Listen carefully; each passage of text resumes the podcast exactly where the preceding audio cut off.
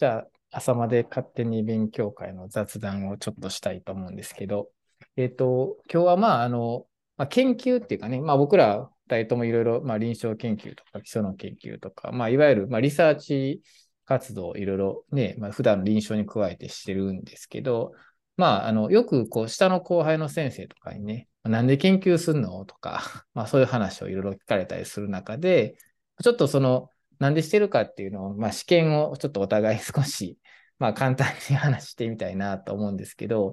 まずまあ僕が思うには、もちろんその研究って、こう、まあ、あね、あの、僕、ボスにも言われたことで、まあ、サイエンスっていうのは、フューチャー、まあ、クリエイト・フューチャーって言われてね、まあ、その、いわゆるサイエンスっていうものは、まあ、将来未来を作っていって、まあ、今までないものを、新しいものを作っていくと。まあ、そういうために、まあ、いろんなリサーチとか研究とかをしているんだよと。まあ、それは僕が好きな言葉の一つで、いつも、そのサイエンスクリエイターフューチャーっていうのを考えながらいろいろやってるんですけど、まあそう、まあそういうのがまあもちろん、まあちょっと交渉すぎるかなと思うし、もっと身近なもので考えたりすると、やっぱりその研究するっていうことは、普段の自分がやっている臨床に対して、もう一回こう、これでいいのかなとかっていうのは、まあ自分の身の回りで普段起こっているものでもちろん研究、リサーチ、まあ臨床論文とか書いたりすると思うんで、まああの、それを再確認してね、まあこれで本当にいいのかなと。で逆にそうすることによって、例えばあるこう、初見っていうかファインディングスがいろいろあって、こっちがいい、こっちが悪いとか、例えばあったとしたら、それを普段からじゃあ見て考えて、じゃあこれはあの時自分で書いててこうやったし、やっぱこうだよねとか、もちろんその時にいろんな論文も読んだりするので、まあ過去ではこうとかいろいろあるので、だからこそ自分がこうしている意味はこうだよね、これでいいんだよねとかっていうのを、まあ普段また臨床にまた戻ってきて確認してやっていけるから、まあいわゆるこう、ああいうのって、まあ、見てるながらもちろん自分が考えたりすることもできるけど、ああやって言葉にして書いて、まあ、レビューして、まあ、パブリッシュしてっていう、まあ、一連の活動をする中で、えっ、ー、と、まあ、アウトプットしてるような感じ。だからいろんな患者さんを見ながら、まあ、インプットをしてて、実際アウトプットして、これ本当にこうだよねとかっていうのを再確認しながらやることによって、多分臨床の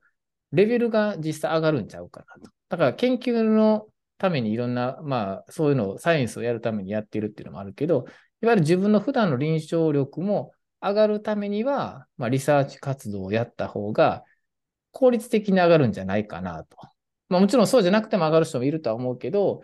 より上がる可能性があるんじゃないかなと思って一応やってる部分はあるんですけど、坪井先生はなんか臨床っていうかさ、研究なんですんのとかってもし下の人に言われたときに、まあ、どう答えますかそうですね。まあ、いくつかあるんですけれども、うん、まあ、一つは、その、僕たちが日常臨床でやっていることの、言ったらベースとなるものっていうのは過去の人たちが作ったものだと僕は思ってて、なので、うん、まあ今僕らがそれを何もしなければ、じゃあその、その流れを止めるっていうか、まあその、ただ自分たちは過去の知識を食べて、で、なんか未来になり、まあ先生のおっしゃるそのフューチャーを作るっていうのはまさしくそうだと思うんですけど、うん、まあつながっていかないなっていうのが思うので、うん、やっぱりその過去の時代で作られたことで、今の時代の課題っていうのを今自分たちもそれにトライしないといけないと思うし、それがまたフューチャーにもつながっていくだろうっていうので、うん、まあその流れの中でまあそこに自分たちがいるからその作業を続けるっていうことがまあ一つあるんじゃないかなというふうに思ってるのと、まああとはその、まあ、臨床上のやっぱりクエスチョンっていうのはやっぱりたくさん僕はあると思って、その、まあ、患者さんとかとこう、質問とかされたときに、こうです、いや、違いますとかっていう、なんかその答えを言えないところに関しては、やっぱり調べないといけないっていうふうに僕はすごい感じて、うん、まあ、あの、これはこう言われてるんです、予後はこうなんですって言えるんだったらまだしも、分からなかったら、いや、これはまだ誰も言われてないから、じゃあ、じゃあ調べようとかっていう話になるというので、それがなんでそういうのを思うかっていうと、やっぱり目の前の一一人一人っていうのはまあすごい大事な話なんですけど、それって、その答えが全然わかんないので、やっぱそう、もしそこでどっちに転ぶか、まあ、ある程度やっぱ知りたいじゃないですか。そのサイコロだって、ね、どの6個ちゃんと6分の1で出ると思うから信じれるんであって、実は位置が異様に出るサイコロかどうかっていうのって臨床上だってあるわけで、そうかどうかってことをやっぱり知るためには、まあ、このサイコロを振ったら位置めっちゃよく出るよねっていうような情報っていうのは統計とか、ある程度そのデータ集めた研究をしないと何とも言えないので、それを知りたいっていうのが、やっぱりこう自分のなんかクリニカルディシジョンに影響を与えるというのとか。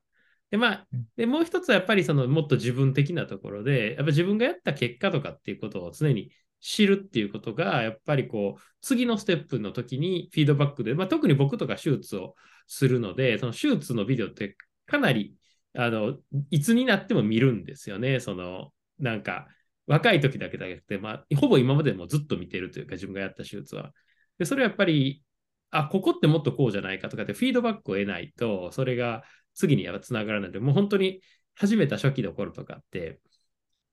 何か CCC まで何分とかをもっともっと切って、1主義ずつ全部やってこう5秒とか7秒とか、なんかもっと、あ、ここってなんか上の人もっと短いなとかって、なんかそんなしてた時期もあったんですけど、まあ本当そういう感じで、やっぱ何かこうフィードバックがないと、こうやったことが評価できないので、そういった意味ではやっぱり自分がやったこう臨床のことを形にして、自分がフィードバックをして、なんかこう、まあ、今の本当機械学習的な進化するアルゴリズムじゃないと、なんかこう習った最初のまんまを永遠にやってては、ちょっとそれってあの、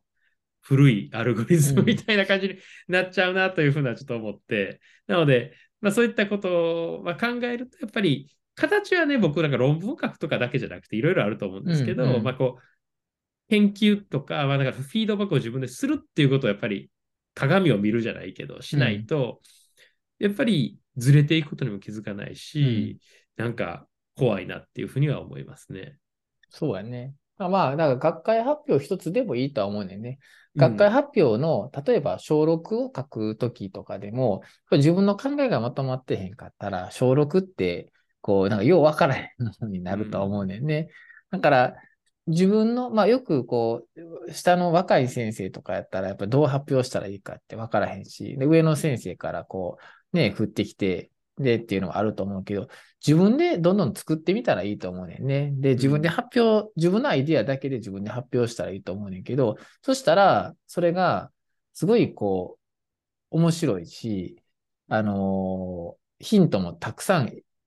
あると思う。その中にね。で、経験もすごく得られるものもすごくたくさんあると思うので、小6一つ、論文ってなると、やっぱいきなり結構日本語であったとしても結構難しいってなると思うから、うん、自分のアイディアで、上からもちろんやるっていうのもいいけど、自分のアイディアで学会発表を一つするっていうのはすごくいい経験になるん違うかなと思うし、うん、で、発表して、まあもしかしたらケチョンケチョンに言われたりとか、そんなんはもうすでに言われてるよとかっていうことかもしれんけど、うん、まあそういうのを通じて、まあ新しい発見、まあ失敗したら全然いいと思うので、いいから、やっぱり学会発表をするっていうのって結構ね、そういう意味では、自分のアイデアで発表するっていうのはめっちゃ重要なんちゃうかなっていう気はするけどね。うん。うん、いやいや、本当にそう思います。だって別にそれでケチョンケチョンに言われても、誰かが失明するわけでもないし、ないうん、自分が死ぬわけでもないし、ね、別にまあ、ちょっと辛い思いをね、その7分とかするだけじゃないですか。うん、なので、やっぱり言ったらそのテストを受けるみたいなもんだと思うんですよ。で、テストを受けたら、まあ、英語のテストでも受けたらめっちゃ悪いとか、あ、意外といけるとか分かるのと一緒で、やっぱりそれを評価してもらうっていうのがすごい大事なプロセスで、いやそれをしないと、なんかこう、良くも悪くも何も分からない。っていうか、まあ、それはやっぱりこう、ちょっと危険じゃないかなというふうに思いますね。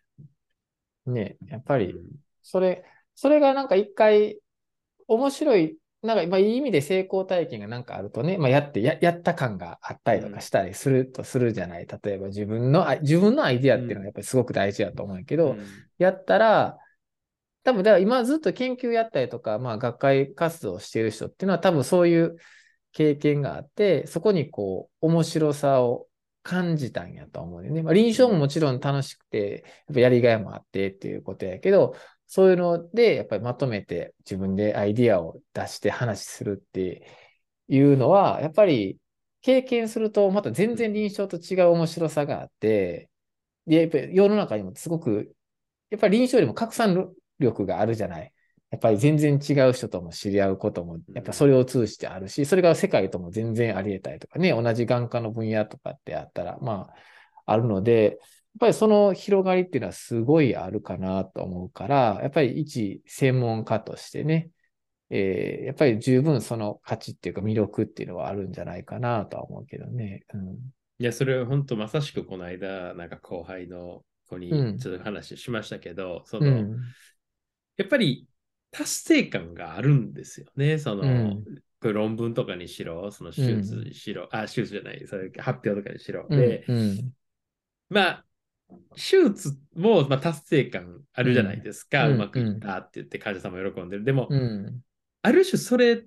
とはまた比べられない、こう、うん、論文とかもアクセスした時の、そね。うんうん、その、まだ全然違うね。リワード感ってすごいじゃないですか。うんうんうん、それがやっぱりいいジャーナルとか、やっぱタフなやつだったら、おおってなるし、だから、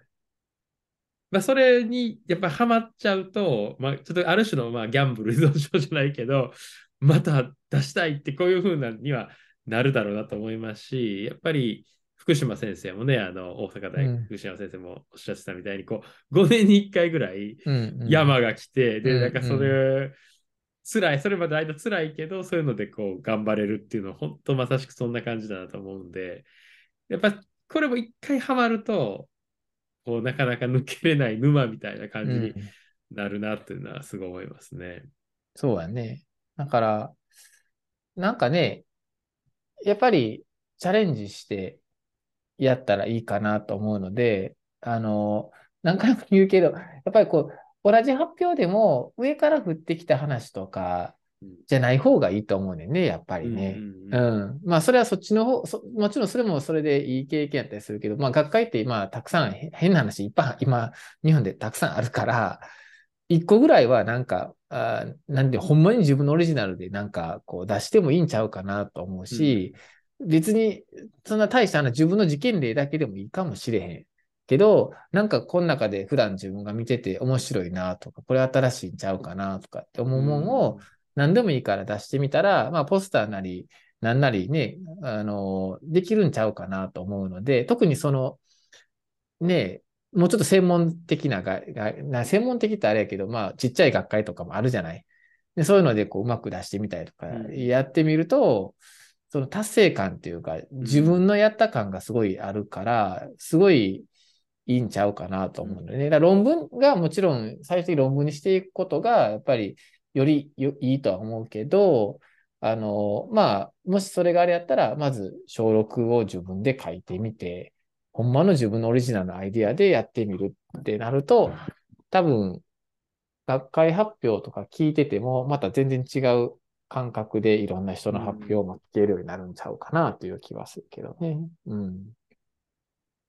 まあなんかまあちょっと思うのは、まあ、まさしく先生おっしゃる通りではあるんですけれども、うん、その、その、こんなんどうかなって思っても、そっから難しいみたいなのもあるんかなとちょっと思って、だから、アイデアがあっても、え、じゃあそのアイデアを言ったらどうでアイデアってまあいろいろあるじゃないですか。そのデザインまであれば別ですけど、まあね、あこれってこうかなって思って、じゃあそれを言うのにはどうしたらいいかっていうのも結構まあいろいろあるじゃないですか。例えばど,、ね、どういうふう、まあ、仮説がだから何かっていうのがあれば、まあ、その仮説を実証するには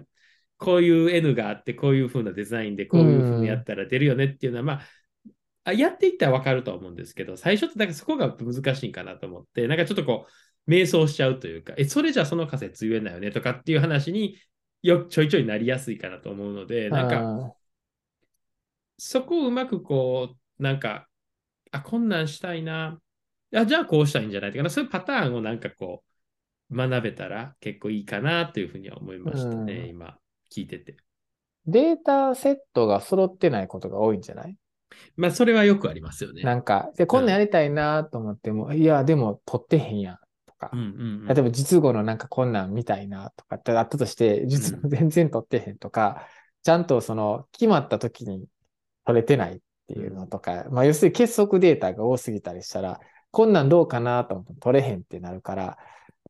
だからそれはまあ前もってこう、とかデータセットがある、あるようなところでやらへんの難しいのあるからね。まあ、ただ意外と、まあその、えっと、そういうその臨床のちょっと汚いデータというか、欠損してても、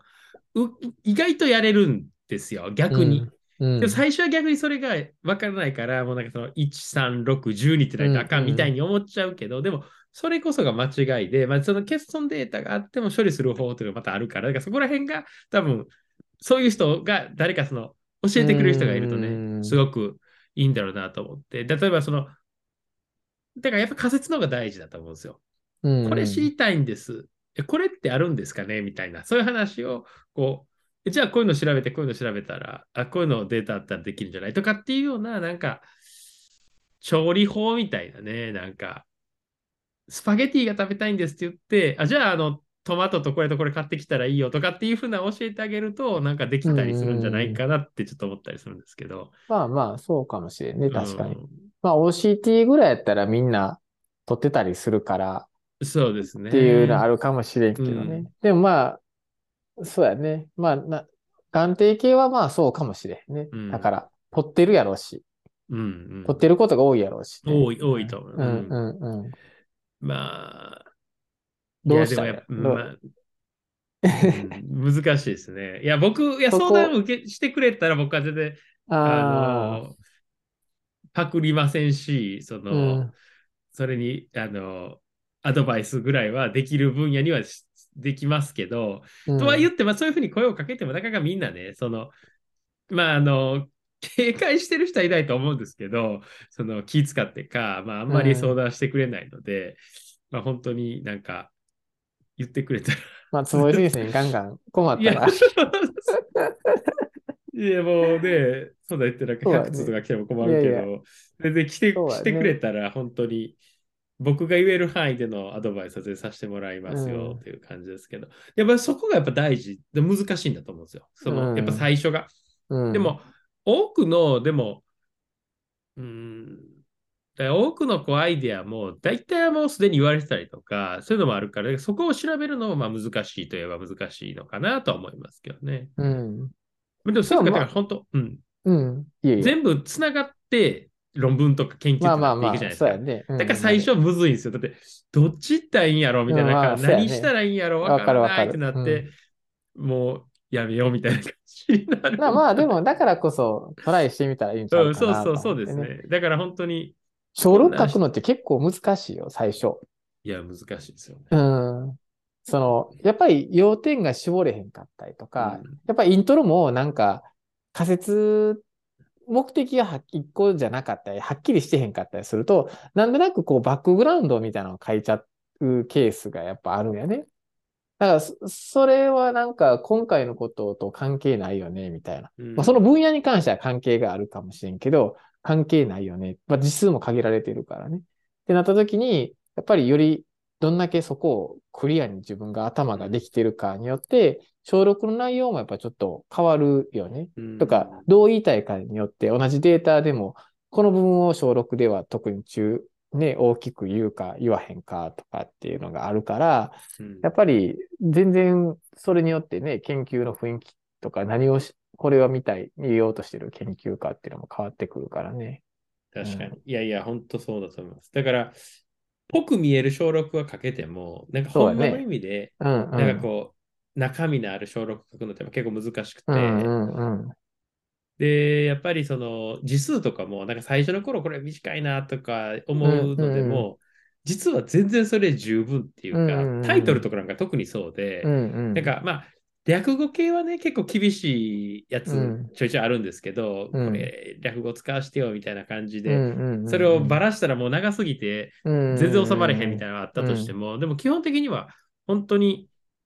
きちんとしたその字数内で十分こう説明つくっていうケース多いし、な。うん。大体打足な部分がいっぱいあるんですよね。そうやね収まらへん場合は。そうやね。うん。まあだからそそういうのはまあ本当に細かいコツでやっぱりそういうのが分かってる人の目っていうのはすごい大事だから、まあそういう意味では、あの、上の人にサポートしてもらうのはいいと思うけど、やっぱりこう、ねアイデアはやっぱ自分が思ったやつをやった方が、なんかこう、思い入れもあるし、なんかいいっすよね、そういうの。うんうんうん。責任っていうか、あれもあるけど、まあ、得るものも大きい。失敗しても、うん成功しても、特に成功した場合は、やっぱすごく、ほんまに、ちょっと変わるよね。ステージが。。だから、